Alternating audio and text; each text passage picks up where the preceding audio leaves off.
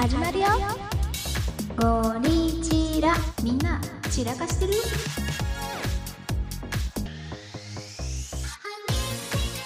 では今日もお便りをいきましょう。はい、いきます。お便り。はい、こんばんは。いつも楽しく拝聴させていただいております。にじゅうごさい女性の残業万歳です。すごい名前いつもゴリチラのお二人のトークを聞きながら女子会に混ぜてもらった気分で、うんうん、そうだよねって共感しながら聞かせてもらってます。ありがとうございます。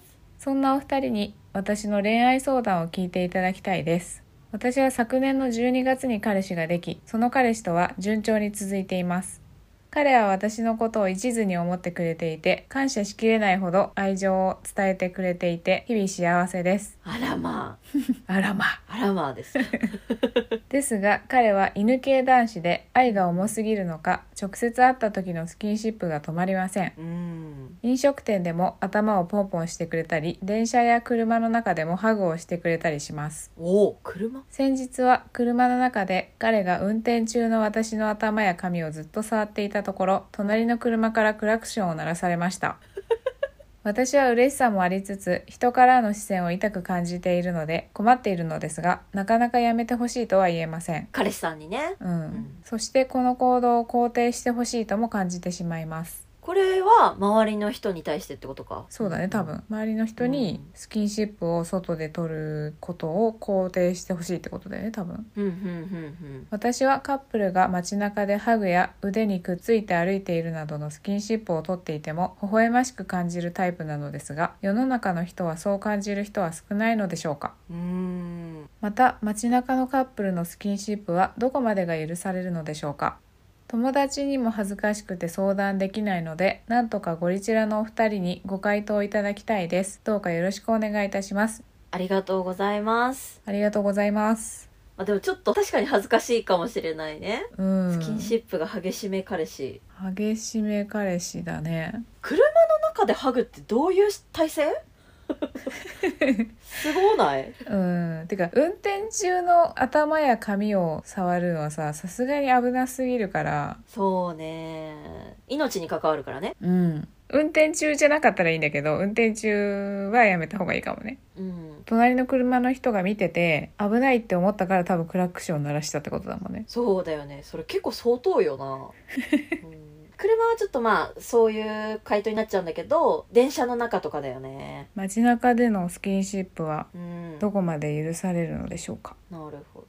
人によるとは思うけど、うん、手つなぐとか腕組むとかは全然普通だよね。うん、そこまでは別に周りの人も気にしないのかなと思うけどね。ハグとかキスとかになってきちゃうと、個人的にはちょっと視界に入れないように配慮するかな。うーん、見る側ってことだよね。あ、そうそうそうそう。よく終電間際のあの改札横とかでね、イチャイチャしてるカップルとか見ちゃうと、あ、なんか見ないようにしなきゃいけない感じがするよね。うん、でもどうかね、自分の彼氏がそんな感じで、例えば歩きながら肩組むとかさ、まあ、私は個人的には可愛くないんだけど歩きにくいからちょっとやめてってそれは言うと思うんだよねそうだね、肩組まれたらそうだね、やめてってなるよね。うん、なんか年齢でさ、いろいろ言いたくはないんだけど、うん、街中でさ、そのハグ以上をしてる人に対して、うん、自分より年下っぽいカップルだったら、まあ、可愛いなって感じで、それこそ微笑ましいなみたいなさ、うんうん、ちょっと未熟さを感じるじゃないけど、うんうんうんうん、そういう感じで思うんだけど、明らか年上っぽかったら、とりあえず自分とは価値観が違う人たちなんだなみたいな風に見ちゃうかも。そうだね、申し訳ないけど、例えば高校生カップルとかよりもギョッとしちゃうかもしれない。なんか、うん、あ、びっくりみたいな。でこうね、高校生とか中学生とかだったら、まだまだ人生始まったばかりみたいな感じでこう微笑ましく思えるというかねそうだよね、これからの将来の方が長いから。うん、え、自分はさ、街中でスキンシップ取るとしたら腕組むぐらいまでってこと？私はそうだね、なんか手つなぐとか、まあ腕組むとかだよね、やっぱりスキンシップ取るとしても。うん、私もそうかな。どっちかというと手もつながないで歩いてることの方が多いかな。あー、でもお松ぽいぽい、そんな感じするうん、お互い自立して歩んでこうみたいなでもさ、なんで腕組みぐらいまでにしちゃうんだろうね、そもそもなんか公共の場では。まあでもそれはやっぱりさ、この残業万歳ちゃんが言ってる通り、周りからの視線がちょっと気になるからかな。スキンシップを取ることよりも他人の視線の方が重要だからわきまえてるって感じなのかね。うーん、なんでそもそもさ、うん、外でスキンシップを取ると人は見るんだろうね。あー、えー、でもさ、公共の場でえー私はこれはしないけどなって思う人がジロジロ見るよね、多分。そうだね、自分もする人はそんな見ないよね。うんうんうんうん。だからあれか、そのパブリックな空間でいきなりプライベートなことをしだしたみたいな、公共の場をいきなりプライベート空間にしだしたみたいな感じに見えて、自分自分勝手に映るってことかな。うん、多分そうだと思う。よく言うのはさ、やっぱ電車の中でそのメイクをしてる人ってさ、批判を受けちゃったりとかするじゃん。うんうんうん。ちょっとああいうのに似てるよね。そうだね。電車で昼間からお酒飲んでる人とかね。うん、あ、そうそうそうそうそうそう。うん。あと私いたのが、職場で爪切ってる人とかいて。はいはいはいはい。あ、でもそれいるな。それはさ、結構でも人によらない。私あんまり気にならないタイプ。うん、でもそれを気にしてる先輩がちょっと陰で言ってて、うん、その爪切りをっていうことは家でやるものなんだから、なんで職場でやるねんっていうのを言いたかったんだと思うんだけど、まあ違和感は感じるよね、んみたいな。そうそうそうそう。まあでもなんだろう、物理的に迷惑をかけられてるわけじゃないから。ああ、でもそうだよね。どれもそうなんだよね、実はね。そう。別に電車で化粧をしてる人がいようと被害は別に被ってないんだけど、うん、やっぱプライベートな空間でやるようなことを公共の場でやるっていうことが自分勝手だなって思う人がいるってことだよね。あー、確かにね。でもさ、難しいよね。そのさ、プライベートな空間っていうのがさ、明確に定義づけられているわけではないじゃん。プライベートな空間が明確に、プライベート空間でしかできないことと公共の場でもやっていいことっていうのの線引きが明確じゃないってこと、うんうん、人によるってこと。あ、そう、人による。うんうんうん、そうそうそうそう、そうだね。しかも自分がやるのか他人がやってるのを見てるのかでもさ、結構そこの境目って揺れ動くよね、うん、そうだね、うん、なんかさ、その電車で化粧をするっていうことに対して私の友達が言ってたのがすごい覚えてる話があるんだけどさ、うんうんうん、その電車にすっぴんで乗ってきます、うんうん、でそこで席に座って化粧をしますっていう行為に対してそれを非難するっていうのは、うんうんうん、そもそも女性の化粧する前のすっぴんの姿とかが人前に見せるべきものじゃないっていう風に思ってるからだみたいな。見てる人側の前提が人に見せるべきものじゃない、うん、メイクしてる姿がって思ってるってことか。そう。ひいてはそれは女性差別なんじゃないかみたいなことを言ってる子がいたの。おー、すごいね。そうそうそう。だからその子が言いたかったのは、男の人は別に化粧してない人が多いじゃん。まあ今はちょっと変わってきてるけど、だけど女性は、まあ、ビジネスマナー的に化粧をした方がいいよねみたいな、そういう性別によってマナーの前提条件が違うから。あー、そっか。だってさ、そんなこと言ったらさ、うん、男の人はさ全員すっぴんなんだから、男の人全員醜いっていうことになるよね、その批判してる側の理論から言ったら。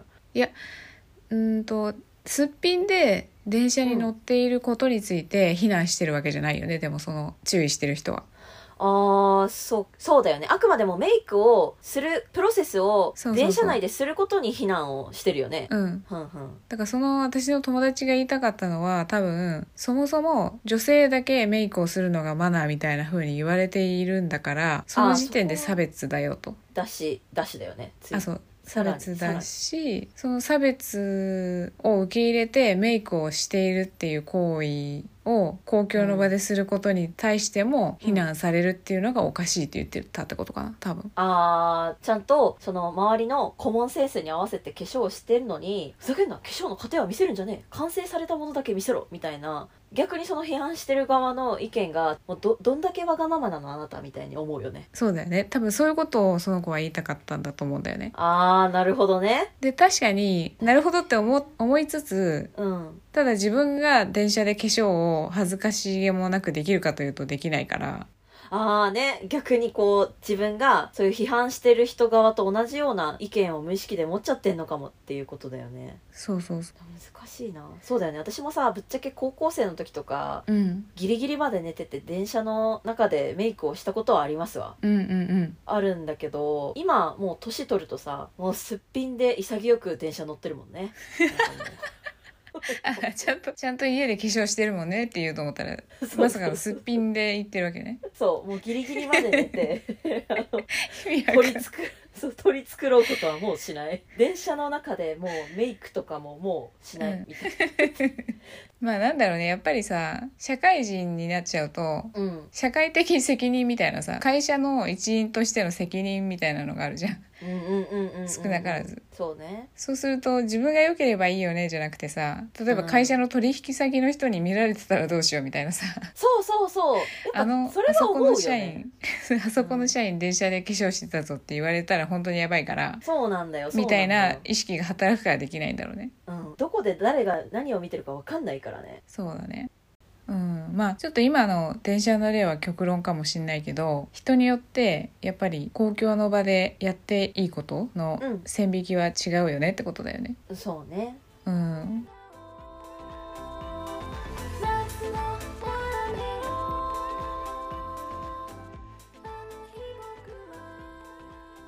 社会的責任とかっていうことはありつつも、万歳ちゃんの彼氏さんはスキンシップは優先する人ってことじゃん。うんうんうん。だから視線が彼氏さんとしても気になってたとしてもスキンシップを優先したいって思うぐらいスキンシップの重要性が高いってことだよね。言葉とか行動するよりもボディタッチを優先させる、それで愛情表現をするのが彼氏さんなんだよね、きっとね。なんか荒沢さんのさ配信で、うんうん、ラブランゲージっていう回あったの聞いた？聞いた聞いた、面白かったよねあれね。そうなんかあれにもさスキンシップっていうのがあったじゃん。確かにいつつの愛情表現の方法があって、そのいつつのうち何を優先させているのかっていうのが人それぞれ違うんだみたいなお話をされてたんだよね。そうそうそうそう、自分のパートナーとそのラブランゲージ優先する愛情表現の順番がマッチしてるかどうかみたいなのの目安になるよっていうか、それのすり合わせみたいなのが最初にできてるとうまくいきやすいっ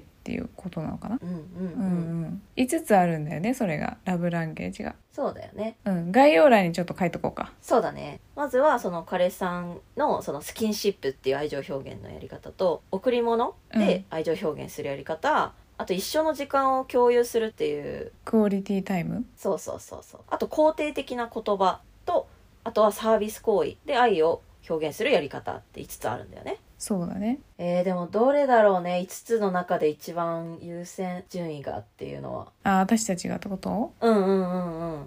えー、でも私サービス行為だな。じゃあその相手がお松を思いやってしてくれた行為で一番愛を感じるんだ。うん。私は多分一緒の時間を共有するっていうのが一番愛を感じるかなと思う。クオリティタイム？そう、いろんな思い出を共有してくれることが一番愛を感じる気がする、私は。うん、確かにね。でもサービス行為、肯定的な言葉、クオリティタイムかも、私順番的に言ったら。贈り物とスキンシップが同率よんいみたいな。え、でもそう言ったらさ、私お松が言ってくれたやつのさんいが私いちばんめだな、うん、クオリティタイム、肯定的な言葉、サービス行為の順番かも、私は。あ、でもさんばんといちばんが入れ替わっただけで同じってこと？ああ、そうか、そうだね。ああ、そうなんだ。そうだね、ゴリチラふたらにばんめにどっちも肯定的な言葉が来るんだ。うーん、でもやっぱりね、ちゃんと言葉で表現してほしいよね。言葉で表現してほしい、うん、それで愛を感じる気がする。確かに。うん、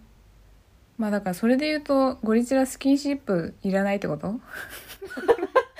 でもさ、なくはないけどね。そうそうだよ。日による感じはあるよね、正直。でもああ、そうね、そうね。スキンシップの重要性って日によるっていう言い方あれだけど、気分とかにもよるじゃん。あ、でもそれは気分にはよる。確かに確かに。うん。わかる。だけどこれが一番に来ることはないな、でも。そうだね。でも確か荒沢さん一番だったんだよ、二人とも。そっか、そうだったね、そうだったね。そうだよね。だから結構そういう人も多いのかもしれないよね。確かに。ゴリチラだけちょっとあれなのかもしれないけど。人の、人のラブランゲージを勝手にラジオでバラす行為は訴えられないかなでもさ、そうやって今ゴリチラふたり同士でそういうラブランゲージの優先順位を話したけど、うん、こういう優先順位の話し合いをカップルでするといいのかもしれないよね。そうだよね。だから残業万歳ちゃんも、うんうんうんうん、彼氏さんとこのラブランゲージの話みたいなのを一旦してみて、でそれでスキンシップが多分彼氏さんは高いと思われるじゃん。確かに。そうなったら、まあ、外でも結構スキンシップ多めだよねみたいな話から、うん、普段それに対して残業万歳ちゃんが思ってることを言ってもいいかもしれないよね。でもそれは思う。私お便りを読んで一番思ったのは、周りの人に彼氏の行動を肯定してほしいとは思っているものの困ってるって書いてるわけだから、うん、その困ってるのを万歳ちゃん一人で抱え込むこと自体があんま良くないなって思うのね。このラブランゲージネタを使って一回話をしてみてもいいんじゃないかなって感じ。そうだね。残業万歳ちゃん、末永くお幸せに、うん、でも車の中ではやめた方がええでそれは本当に命に関わるから。でもそれ以外の公共とかっていうのはぜひふたりで話し合ってみてって感じかな。そうだね。お便りありがとうございました。では感想お便りを読んでよろしいでしょうか。散らかし屋さんネームおかか、さんじゅう代女性の方からのお便りです。お松さん、いくみさん、はじめまして。先日彼氏に私お母さんじゃないからとはっきり言えたおかかです何があったの何があったんだろうそうだね。でもはっきり言えたの偉い、うん、偉い。大事大事。いつも楽しく拝聴しております。過去回からすべて聞いてやっと最新回にたどり着きました。長文になりますが感想です。全然長文じゃないんだよねこれね。あ、そうなんだよね。そうなんだよね。そう、すごく長文いい長さの転勤を機に北海道から関東に住み始めてはちねん近く経ちましたが、仲良くなるのは年上ばかりで同世代の友達が作れませんでした。しかし Spotify でポッドキャストを知り、ゆとたわさん、 ティーオーディー さん、原沢さん等にも出会い、同世代の友達ができた気分になれて、かつ自分の気持ちを代弁してくれているようでとても嬉しいです。暗いニュースが増え、見たくないことや聞きたくないことも入ってくる世の中ですが、このような娯楽はいつまでもあり続けてほしいです。これからも両耳かっぽじって待ってますといただきました。ありがとうございます。いやめっちゃ嬉しいね。そう、本当に嬉しいよね。こういうことを言ってくれると、友達の気持ちになってください。友達ですって感じですわもう、ね、いつまでもあり続けてほしいってね。嬉しいね。嬉しいね。ツイートとかでもさ、結構、うん、ゴリチラ待ってますとかさ、配信してくれていつもありがとうございますみたいなのくれる人いるじゃん、うん、モチベがちょっと危ういなって思った瞬間に限ってなんかすごいそういうのがさ、そう散らかし屋さんたちすごいよね。タイミング絶妙なんだよって思っちゃう。そうそう本当にそう、マジでありがとうございます。ありがとうございます。そしてね、前にあの銀婚式のプレゼントを奥さんにあげるの何がいいですかっていうお便りをくれたペンギンレックスアーアクチュアリーロングさん、ペンアクさんですね。ペンアクさんです。イエーイ。奥さんにプレゼントをあげて喜んでもらえたという結果のご報告のお便りいただきました。散らかし屋さんの日常とアニバーサリーを共有してくれることがもう嬉しいですね。ありがとうございますね。配信後にこうやって近況を報告いただけるっていうのもね、うん、つながりを持ててる感じがして嬉しいので。そうだね。こうやって幸せなお便りもいただいてすっごく嬉しいし、これからもいただきたいですし、あと引き続きね、ネオゴリチ楽園への恋愛お便りもお待ちお待ちしておりますので、ぜひお願いいたします、うん、お待ちしてます。本当にお便り待ってます。しがつさんじゅうにちまで目ギンギンにして待ってますんでそれでは森永アイスモープライムのクッキー&クリーム味を食べようとしたら、クッキー部分全部床に落としてプライム感ゼロのクリームアイスを食べることになったイクミと、ネットで衝動買いしたディオールのリップが全然色が合わなかったお松でした。ありがとうございました。悲しいね。下にミルクのアイスがあって、そうそう、上にクッキーチップが、石ころみたいなコロコロコロコロクッキーチップがマジで乗っかってるだけだからさ、スマホを持つ感覚でアイス持ってベリってやったら全部こぼれたよねああ、もう開けた瞬間にバーって床に落ちたってこと？そう、だってハーゲンダッツ式だと思うじゃんまあそうだよね。クッキー&クリームって聞いたら全部混ざってるものと思うもんね。そうなんだよ。わかる？そのクッキーチップをさ、一人せこせこ集めてゴミ箱捨てる夕暮れ悲しすぎるでしょ一日の楽しみだったのに